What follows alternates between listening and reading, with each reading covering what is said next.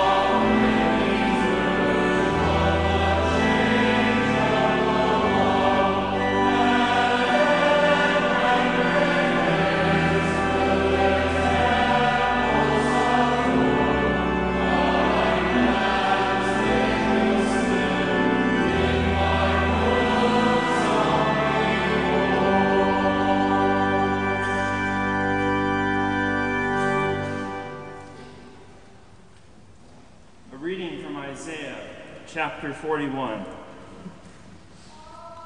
Set forth your case, says the Lord. Bring your proofs, says the King of Jacob. Let them bring them, and tell us what is to happen. Tell us the former things, what they are, that we may consider them, that we may know their outcome, or declare to us the things to come. Tell us what is to come hereafter, that we may know that you are gods. Do good or do harm that we may be dismayed and terrified. Behold, you are nothing, and your work is less than nothing. An abomination is he who chooses you. I stirred up one from the north, and he has come. From the rising of the sun, and he shall call upon my name. He shall trample on rulers as on mortar, as the potter treads clay. Who declared it from the beginning, that we might know? and beforehand that we might say, He is right? There was none who declared it, none who proclaimed, none who heard your words. I was the first to say to Zion, Behold, here they are, and I give to Jerusalem a herald of good news. But when I look, there is no one. Among these there is no counselor, who, when I ask, gives an answer. Behold, they are all a delusion. Their works are nothing. Their metal images are empty wind. O Lord, have mercy upon us. In many various ways, God spoke to his people of old by the prophets now, in these last days, he has spoken to us by his Son. Grace, mercy, and peace be to you from God our Father and our Lord and Savior Jesus Christ. Amen. Beloved, it takes very little effort for us today to point out all the idols in the world around us, like Isaiah does in his indictment of them today. It takes very little effort indeed to point out all the things that the unbelievers in the world will cling to and clamber after in order to hear about, as Isaiah says, what past things mean and to hear about what things will come. Astrology, for one, is back in vogue, and so modern men, like their pagan ancestors of old, set their hearts and minds among the stars and all the things that shine above. They pray to and seek from their horoscopes and those who cast their horoscopes to learn their fortunes and their woes. And if the world out there is not interested in the stars, then they worship their own bodies. And I guarantee that it will not be very long now before we see them boldly depicting those parts of their bodies that they worship, the parts of the body that we now treat with modesty and shame. And they will do this in bold and brazen forms in public spaces, just like the pagans of old did. They already fall down and worship those things in their hearts anyway. Yes, in the unbelieving world, too, it sets up their little flags with their bold and brazen banners of pride and with their little pithy slogans on them all about the goodness that the future holds for those who follow their banner and who worship their God that they call progress. And we, beloved, we are right to look at all of these things, all of these idols, and all the idols that are like them, too many to name here. And we are right to look at them and be disgusted by them. These things are false gods, worthless idols they are set up in modern temples and shrines, and whatever they might predict about our future, whether for woes or fortunes, these things are ultimately lies and vanities. Yes, these worldly idols, beloved, are vanities and abominations before God, just as Isaiah said. And the Lord will soon come and wipe them all away. But, as I said, it is very easy for us to point out all of the false gods out there and to imagine that we ourselves that we have no worthless idols in our own midst that we do not fall down and worship anything within the little shrines of our own hearts that are anything but God. We may call upon the name of the Lord in this heavenly court by coming to worship him in public services just like this one, and we're right to do this. This is a good thing. But how many of us also then go and bow down to those, for example, nine men and women who are seated in an earthly courtroom, saying to these created beings, these nine men and women in their little black robes, all dressed up in paraphernalia like we would a god or a goddess, And we say to these men, and we say, Which of you nine? Oh, you have powers like gods among men, don't you? Which of you nine can decide the fates of us all? Yes, which of you nine will show us some good for the future? And which of you nine will be the evil ones that pronounce to us some woe, woe of things to come? They will say to them, too, we say to them, interpret for us the things of the past and give us their meanings. Hurry, do us some good, we say to them, and let us consider your judgments as if they were divine. And if we do not now bow before those nine little men in their earthly court and temple in their little black robes, then how many of us turn to other powerful men who sit in the newsrooms or on Capitol Hill? These are, in other words, just other kinds of temples that we built with our own human hands. They just take another form than the temples in Isaiah's day.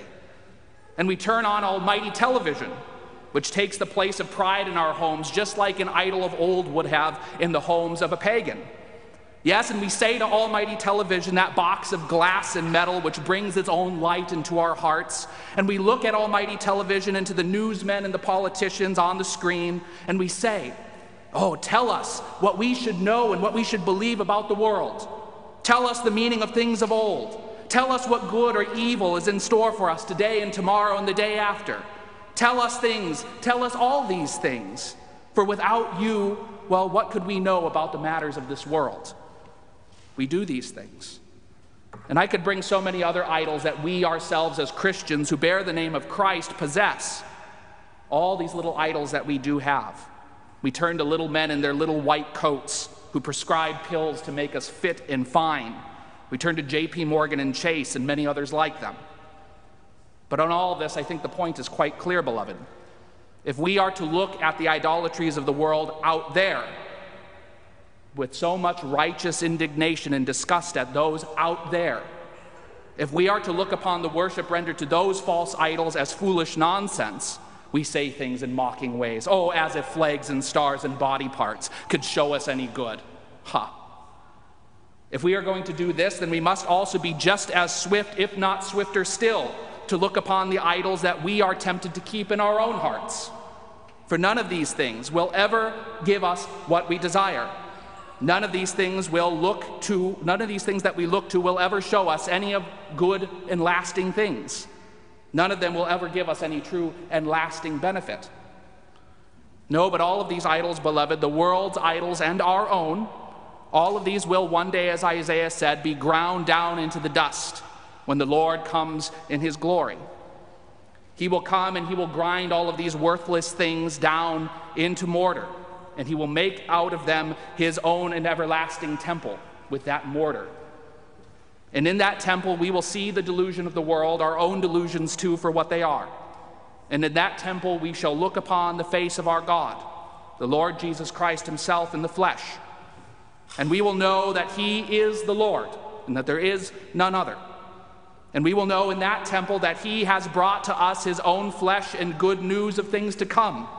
He has brought to us good news that the idols of this world cannot bring. He will bring to us the good news that He alone will provide and has provided for all the needs of our bodies and souls by the shedding of His own blood upon the tree and by rising again into new and everlasting life. Yes, beloved, and in that glorious temple on that day, which is even now, that temple which is not built with hands. When we are there, we will see what Isaiah himself saw, and we shall fall upon our faces and worship worship of the one true and living God. And we will all sing out with him, with the seraphim, the, the, tw- the thrice holy hymn. We shall all sing this Holy, holy, holy, Lord God of Sabaoth. You have shown us the good which is to come you will show us everlasting good in your world, which has no end. Amen. And now the peace of God, which surpasses all understanding, keep your hearts and minds in faith in this same Christ Jesus until life everlasting. Amen.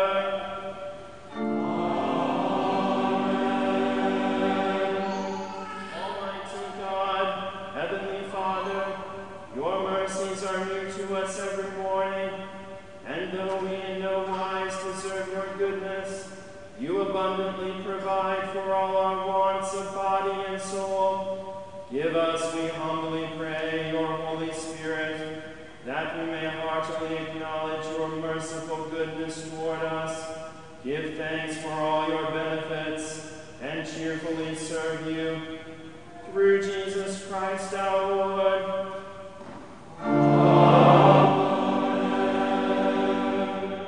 O Lord,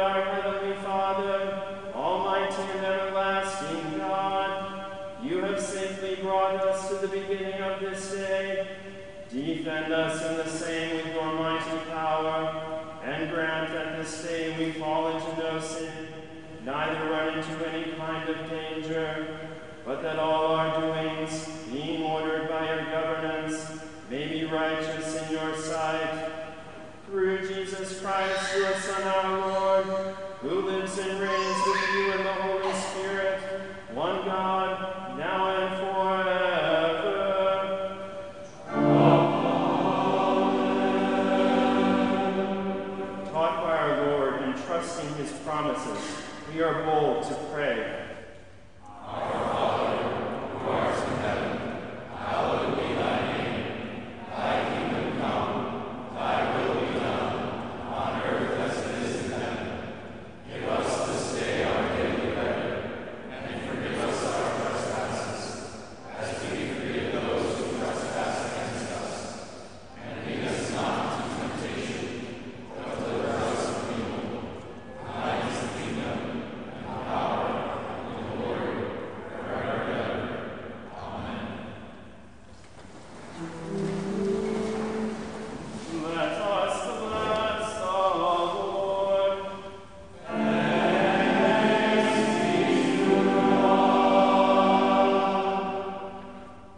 Almighty and merciful Lord, the Father, the Son, and the Holy Spirit, bless and preserve you.